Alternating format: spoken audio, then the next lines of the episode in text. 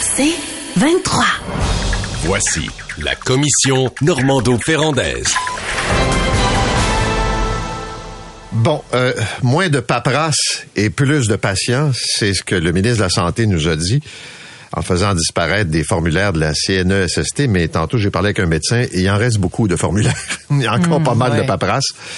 Euh, mais est-ce qu'on est dans la bonne direction pour régler la crise des urgences, le temps d'attente pour voir un spécialiste, les délais pour être opéré? Autrement dit, est-ce que Christian Dubé va réussir son pari d'améliorer l'accès? Nathalie. Ah, et toute une question ce matin, Paul. Euh, ben, je vous dirais que l'enjeu de l'accès en santé au Québec, c'est comme un chemin de croix. hein. Avant d'accéder à un médecin, à des soins ou encore une opération, ça peut être long, très, très long. Mais quand tu réussis à entrer dans le système, là, bingo, t'as gagné le gros lot, le jackpot, comme on dit, ça va bien. C'est intéressant parce que hier, au moment où le ministre euh, de la Santé confirmait la réduction de deux formulaires, puis tu l'as dit, Paul, il reste encore beaucoup de travail à faire. Au moment où on apprenait cette nouvelle, ben, le journal de Gazette, euh, le journal de Gazette, le Montréal de Montreal Gazette confirmait, euh, en fait, euh, a publié deux articles. Un premier article qui faisait état du temps aux urgences au Québec comparé à l'Angleterre. Puis, sans grande nouvelle, euh, c'est au Québec qu'on attend le plus longtemps. là. Deux patients sur trois, en moyenne, attendent sur civière euh, plus de 24 heures. Il y avait un autre article aussi fort intéressant sur les, les longs mois euh, qui sont imposés aux patients qui souhaitent voir un médecin spécialiste. 831 000 Québécois qui sont en attente de voir un médecin spécialiste, c'est pas rien. Alors, conclusion, les amis, la route va être encore très, très longue avant d'avoir un accès dit optimal au Québec en matière de soins de santé. Puis je vous comparais, si je comparais, je donnais l'exemple du chemin de croix il y a quelques instants, mais c'est comme un compostel, tu sais, un chemin de compostel qui en finit plus de finir. Là. Tu sais, écoute, tu penses que tu es arrivé. Là, est-ce qu'on parle de la course à, la direction du? Parti libéral ou on parle de la situation du... Non, mais tu vois, c'est euh, non, mais tu sais, tu fais écoute, tu fais 100 km là, ben tu penses que tu arrives à destination, ben non, toi écoute, t'en as encore un autre 50 à un autre 100, un autre 50 à faire. Ça, ça me fait penser un peu à ça, l'enjeu de l'accès euh, des soins de santé. OK. Moi, j'ai eu le plaisir de parler avec Gaétan Barrette hier, qu'on l'aime, qu'on l'aime pas. Il y a pas mal, il est Ouais. pas mal bon sur les chiffres, là. Alors, euh, lui, ce qu'il dit, c'est bon. il a- le, ministre a dit que les formulaires tels que ceux, de la, ceux, de la, la- ceux des assurances, euh, puis euh, ça, c'était à peu près 100 000. Après ça, avait un autre 18 000 qui était... qui étaient liés, tu as des formulaires d'accéder, accès aux, euh, aux soins de longue durée. En tout cas, en tout, tu avais 138 000. On sait qu'il y en a d'autres. Mettons que ça monte à 300, 400 000. C'est énormément de frustration. Les médecins sont tannés, trouvent ça ridicule, puis ils ont raison.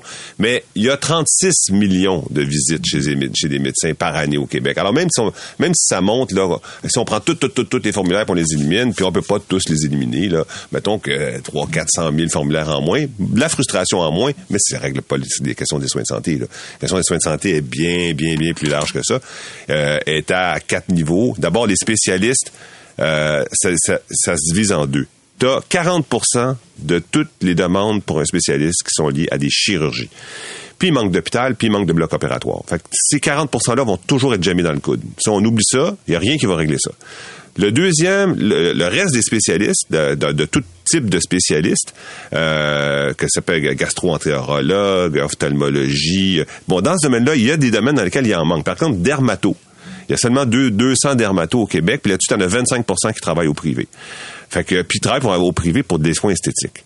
Fait que tu as des domaines dans lesquels tu peux resserrer, puis tu peux dire on va on va former, mais, mais ils ont décidé d'aller faire ça, le gouvernement y allait former, mais c'est parce que ça prend du temps à former. Euh, Mais je te donne un exemple, puis euh, là, on apprend qu'il y aura de la souplesse pour attirer les infirmières qui sont le personnel de santé en général, qui travaillent pour des agences, en disant votre ancienneté, on va vous donner Ouais, ce 4 ou matin. 5 ans, Ben on ouais. apprend ça ce matin, ça va être précisé. là.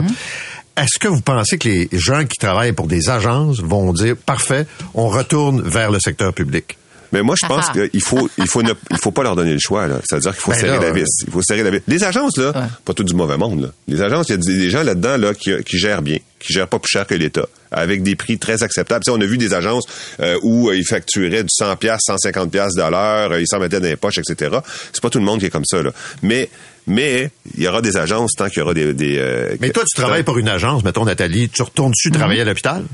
Non, pas du tout. Moi, je suis très sceptique parce que il y a l'enjeu de l'ancienneté, c'est une chose, mais il y a les horaires de travail. Pourquoi les, les travailleurs vont dans les agences souvent pour améliorer le- les horaires avec lesquels ils composent. Ben voilà, moi, Alors, je pense pas qu'ils vont y retourner parce que ça leur tente d'y retourner. Là. Ils vont y retourner s'ils n'ont pas le choix. plus que ça. Il faut Ouais. qu'ils aient pas le choix. Ben là, si tu dis, c'est parce que je ne fais plus affaire avec des agences. Les hôpitaux auront plus le droit de c'est ça, recourir. c'est ça le plan. OK, mais euh, il va falloir qu'il y ait un arrimage, là. C'est parce Ben, que c'est si ça. tu Il peux y a pas une aller avec période des de agences. transition, là. Ça marche pas, là. Effectivement, qu'il y a des agences qui disent, en- dans la période de transition, puis même après, je vois pas comment vous allez faire pour vous passer de nous. Tu sais, il y a des, des, des, euh, des directeurs de services qui appellent, j'ai besoin de deux parce que, va parce vous que, en cachette. ben, parce que t'as, Ah ouais, t'as ben des oui. quotas. T'as des quotas, tu peux, t'as des quotas sur les, sur les étages où tu dois avoir un certain nombre d'infirmières par rapport au nombre de, de, de, de cas que tu as à traiter. Alors, ça, ça se réglera pas tout de suite, là, c'est certain. Mais ce que dit le docteur Barrette sur les soins de santé, lui, en gros, si je résume, là, manque de spécialistes, manque de salles opératoires, manque de lits d'hôpitaux. Entre 2016 et 2030, une progression de la population dans la région de Montréal de 700 000 personnes très peu de lits d'hôpitaux. En, il manque 3000 lits d'hôpitaux. Euh, L'hôpital de Vaudreuil euh, viennent de construire, euh, ils sont en train de construire, les grues sont là. là. Euh, ça, ça devait être 1000 lits, c'est 400 lits que ça va être finalement. Le parking, lui, est gros, par exemple. Puis, euh, qui est gros en Simonac, je sais pas si tu ça. Oui, Euh, toujours est-il que euh, il manque de lits d'hôpitaux, il manque de spécialistes. Les omnis, un de- la moitié des omnis font leur temps, puis travaillent fort, puis même là-dedans, il y en a qui travaillent très, très fort. Euh, un quart, ça travaille un peu en dessous de la moyenne, un quart nettement en dessous de la moyenne. Là, il y a peut-être un potentiel. Mais tu sais, as le choix de dire, moi, je veux travailler en dessous de la moyenne. Tu as le choix d'envie de dire ça. Mais il y a des, y a des euh, régies de santé aux États-Unis qui te donnent pas ce choix-là. Tu viens travailler, c'est pour 40 heures. Sinon, tu viens pas. Alors, Puis ajoute, euh, ajoute Luc, à ta, au manque de lits, le fait que des personnes âgées, parce qu'ils n'ont pas de place en résidence ou encore en CHSLD, se retrouvent à, à l'hôpital pendant des mois et des mois. là. Il y a cette autre réalité qui a émergé dans notre, dans notre réseau de la santé qu'on ne- qu'on qu'on ne connaissait pas il y a quelques années. Là. Ouais. Euh, et puis, ben, ne mais ce que tu ça. dis là, Nathalie, je trouve que ça met la table pour parler de l'éloge de la fuite dans beaucoup de domaines. Parce que là, on vient de parler du manque de lits d'hôpitaux, on vient de parler du manque de lits dans CHSLD. Puis on a eu le rapport euh, sur les soins de santé où on dit euh, à domicile où on dit on n'arrive pas à donner euh, un, un- un- qu'un faible pourcentage des soins de santé. Puis il y a les maisons de répit, puis tout ça.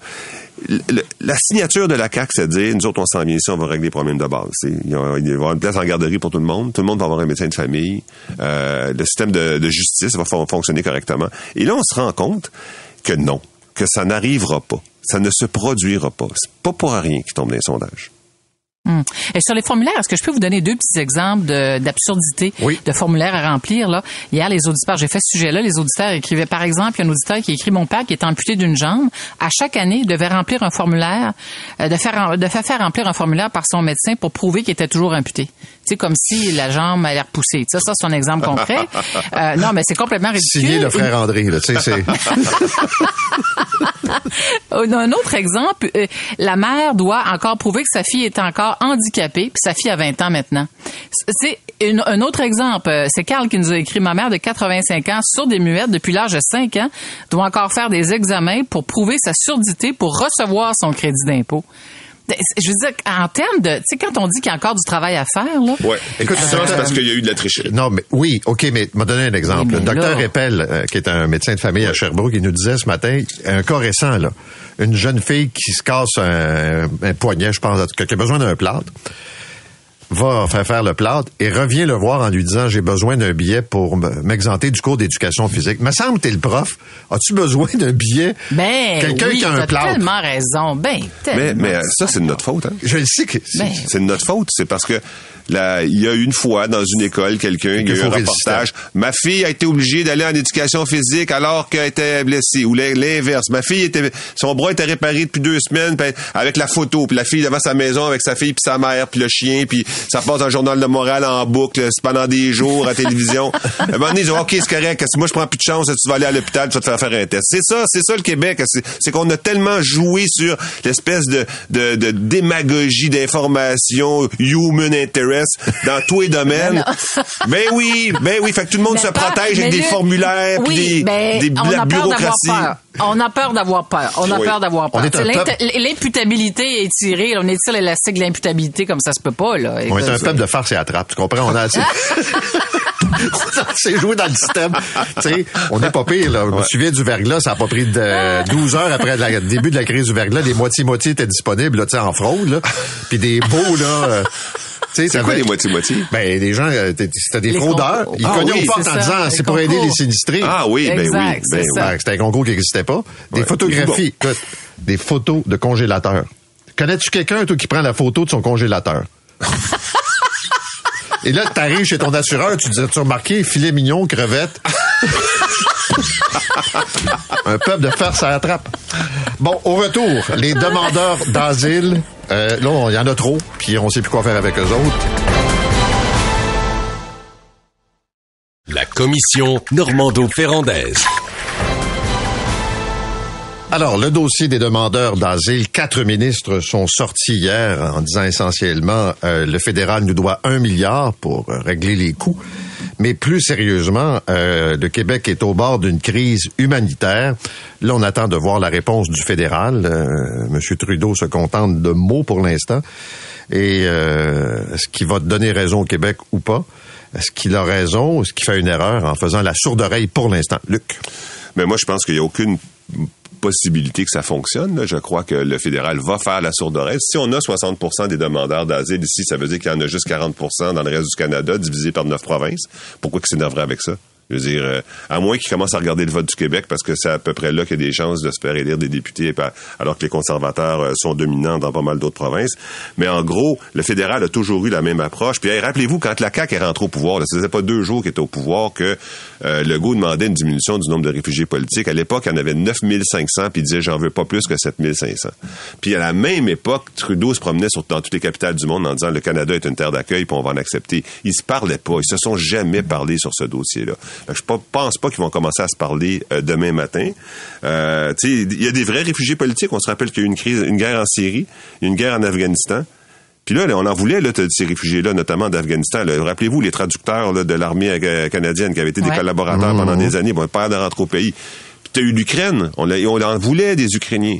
Puis pendant des années, les, réfugiés politiques allaient dans le reste du Canada, on était bien contents, puis on disait pas un mot. Fait que maintenant qu'ils viennent au Québec, on dit non, non, vous allez prendre votre part. Mais pendant ces années-là, on la prenait pas notre part.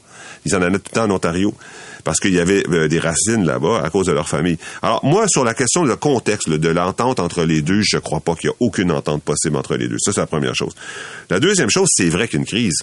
C'est vrai qu'il y a une augmentation, puis c'est vrai que ça a des conséquences. Là. On l'a vu sur les classes d'accueil, euh, on l'a vu avec l'aide sociale. L'aide sociale, c'est rendu 10% des coûts d'aide sociale, et non pas 30 là, comme ça a été écrit à certains endroits, c'est 10% euh, Dans les classes d'accueil, on dit qu'ils ont ouvert l'équivalent de cinquantaine d'écoles en termes de nombre de classes. On n'oublie pas quand même qu'il y a euh, 2000 écoles au Québec, dont 20 000 donc 25 000 classes à peu près.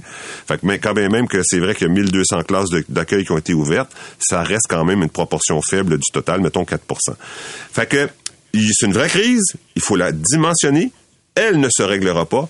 Et quand je, reparlais tantôt, je vais parler pourquoi aussi elle ne se réglera pas, parce que la CAQ refuse et refuse et refuse de voir le système dans son ensemble. Il s'intéresse juste aux réfugiés, il s'intéresse pas à tous les- les immigrants temporaires. Hier, en réaction de la conférence de presse des quatre ministres, faut quand même le dire, le quatre ministres en conférence de presse, ce n'est pas rien. Le message envoyé au gouvernement fédéral, c'est que là, on déploie une autre stratégie pour augmenter la pression sur Ottawa. La réponse du premier ministre, M. Trudeau, c'était de dire, euh, écoutez, le système d'immigration au Canada euh, est fonctionnel et il est rigoureux. Là, c'est le moment euh, où je me suis étouffé avec ma gorgée d'eau, parce que le système d'immigration au Québec euh, est, est loin d'être fonctionnel, je crois, et la pression qu'exerce euh, tous ces immigrants qu'on accueille chez nous euh, crée une réelle pression. là. C'est le Québec, mais c'est aussi Ottawa. Hier, le, maire d'Ottawa faisait une sortie pour réclamer de l'aide, du soutien euh, de la part d'Ottawa pour gérer tout cet afflux de migrants dans sa ville. Même chose pour la mairesse de Toronto. Euh, mais c'est vrai que du côté du Québec, la crise, elle est réelle. Alors là, on, est engagé dans, dans un dialogue de sourds et euh, je ne crois pas, comme tu le dis, là, que ça va se régler à court terme. Euh, quelle, quelle autre pression pourrait mettre le Québec pour convaincre Ottawa d'y arriver? Euh, c'est peut-être de se de faire front commun avec d'autres avec des maires de l'Ontario, avec le avec Doug Ford par exemple. Mais clairement, euh, c'est on n'est pas sorti de l'auberge. Et ce qui m'étonne de la part de Justin Trudeau euh, dans sa position, c'est que je ne vois pas comment euh, Justin Trudeau pourrait aller en élection euh, en, en portant le poids d'une crise humanitaire au Québec. Il a besoin euh, de faire le plein d'électeurs au Québec. Alors ça, bien sûr, ça sera un enjeu de la prochaine campagne. L'image qui m'est venue en tête, en, tête en écoutant Justin Trudeau hier, c'est la suivante. Le Québec a besoin d'oxygène, puis le réflexe d'Ottawa, c'est de, fermer la bonbonne. C'est carrément ça. Alors, on a besoin de souffler, puis le Québec, euh, l'Ottawa ferme la bonbonne. L'autre chose qui m'a énormément euh, choqué dans la position du Québec et, euh, je trouve ça extrêmement désolant. Hier, le ministre Jean-François Roberge a une fois de plus euh, utilisé la marionnette, le spectre de la menace à l'identité québécoise pour justifier la position du Québec euh, par rapport à l'afflux de demandeurs d'asile. Le ministre a déclaré que l'identité québécoise est menacée par cet afflux de demandeurs d'asile. Ce que le ministre aurait pu ajouter euh, et aurait dû aurait aurait pu euh, ajouter en termes de, de, reconnaissance de la réalité, c'est que les demandeurs d'asile, un, ils passent pas des années sur l'aide sociale. Euh, je serais drôle d'avoir des statistiques là-dessus. Là. 10 de l'aide sociale, c'est demandeurs d'asile, mais ils passent quoi, deux, trois mois sur l'aide sociale? Puis aussitôt qu'ils ont permis de travail, ben, ils vont travailler. Puis les demandeurs d'asile, ben, c'est ceux qui nous ont sauvé la peau durant la COVID euh, dans nos CHSLD. Alors, un peu de reconnaissance, s'il vous plaît, pour tous ces, ces demandeurs d'asile qui rapidement se mettent au travail pour euh, faire fonctionner l'économie du Québec. Ça, c'est important de dire ça, que les, euh, demandeurs d'asile ne sont pas des gens uniquement sur l'aide sociale. Et euh, c'est ce que c'est ce que la ministre Fréchette a répondu à Cléch-Rivard, parce que Cléch-Rivard, hier, Guillaume Cléch-Rivard de, de Québec solidaire, il disait ben si ça prend un an à Ottawa pour vous fournir les papiers pour que ces gens-là puissent travailler, mais faites un document québécois pour qu'ils puissent travailler tout de suite. Et elle de lui répondre, mais non, parce que depuis quelques semaines, le problème est réglé. Le problème est réglé. 80% des demandeurs d'asile reçoivent actuellement leur permis de travail à l'intérieur de 77 jours. Parce qu'il y a eu pression sur Ottawa et ce n'est plus un problème. Donc, les demandeurs d'asile, ce sont des gens qui travaillent euh, peut-être un peu moins que les travailleurs temporaires parce que les travailleurs temporaires, ils sont convoqués au Canada parce qu'ils ont été convoqués par un employeur. Un demandeur d'asile se promène puis cherche une job. Mais dans une économie en plein emploi, se promener puis chercher une job, ça marche. Il y en a des, des, emplois nécessaires. Mais il y, a, un élément qui ressort peu, je trouve. Puis euh, quand on joue avec l'identité, là, c'est un couteau à deux tranchants. Rappelons-nous Jean Boulet à la dernière campagne électorale. Là. Euh, immigrants paresseux, là, ça se souvient. Bon, il y a un président d'une entreprise, moyenne entreprise, qui dit qu'il embauche des euh, travailleurs par le biais des programmes de réfugiés puis autres. Là. Puis il dit, ces gens-là veulent travailler, mais ils ont des difficultés parce qu'ils arrivent, faut qu'ils s'installent, faut qu'ils travaillent, puis on veut les franciser. Ah oui. Euh, c'est pas vrai là que tu vas trouver des programmes de francisation rapides. C'est pas vrai que tu vas apprendre le français euh, très rapidement. C'est une langue qui est complexe, là, qui est pas bon. Fait qu'il dit, on perd souvent des travailleurs qui vont en Ontario, puis qui vont en Alberta ou qui vont ailleurs au Canada parce qu'il n'y a pas cette contrainte-là. Mais moi, c'est de ça que je voulais vous parler. Les travailleurs temporaires puis les, travailleurs, les demandeurs d'asile, c'est la même affaire. Là. Quand on dit ils occupent nos classes de francisation, quand on dit euh, ils sont pas tous intégrables, on peut pas tous les intégrer à la langue française notamment, et quand on dit ils occupent des, logements, parce que la crise du logement aussi, c'est la même affaire que pour les travailleurs temporaires. Et quand le go s'obstine à ne parler que des demandeurs d'asile et non pas des travailleurs temporaires, moi, je vous raconter une petite histoire personnelle. Là. Moi, mon fils s'est fait expulser de son école de quartier parce que la même année est arrivé 12, 12 dans sa seule classe, 12 euh, euh, nouveaux enfants. J'ai demandé comment ça, 12 enfants dans. Puis nous autres, on était, on était, il y, a un, critère géographique là. Tu regardes qui est plus proche de l'école, puis c'est ceux qui sont les plus proches de l'école qui vont avoir la job.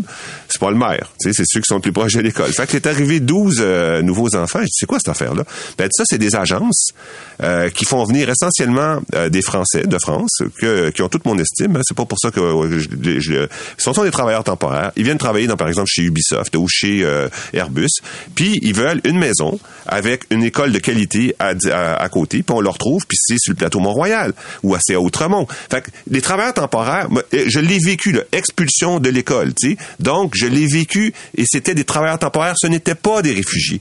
Fait que moi, ça m'enrage de voir, à cause de cette expérience personnelle-là, ça m'enrage de voir le, les, ministres faire constamment pression sur les, réfugiés, puis ne pas parler des travailleurs temporaires. Mais est-ce que ça prendra un référendum sur l'enjeu de l'immigration pour faire plier Ottawa? Euh, la ministre a évoqué cette possibilité là, à, en fait, à, à, peine voilée, mais peut-être, je sais pas. Euh, euh, mais je vais, je vais, te lancer une autre. J'ai posé la question au ministre Robert, là, il m'a dit on n'est pas rendu là. Mais aux États-Unis, qu'est-ce qu'ils ont fait? Ils ont pris des Le réfugiés, au- oui, le mur, mais ils ont mis euh, des réfugiés qui arri- arrivaient au Texas, par Ben exemple, oui. dans des autobus, Ben oui. Les envoyer Boston, dans- le New. York, en disant, voulez-vous les? On- ben, alors, est-ce qu'on Oui. prend des, des Les autobus? autobus, on les envoie en Ontario. Mais non, je peux pas, je peux pas croire qu'on va faire ça, là. Ben, on l'a fait un peu, euh, Robert. Oui. Je me disais que le- dans le cas du chemin Roxham, euh, on n'a Oui. pas permis à des gens de, de rester au Québec. On les a On les dirigés envoie à. Niagara. Euh, pendant la saison hivernale, il y avait, il- Ouais. il, occupait les hôtels. Puis à un moment donné, quand le printemps est arrivé, Ils ont dit, ah. les hôtels, ils ont dit, hey, euh, Venez chercher votre Ouais, monde. c'est ça. Merci à tous les deux. On vous retrouve euh, évidemment demain. C'est 23.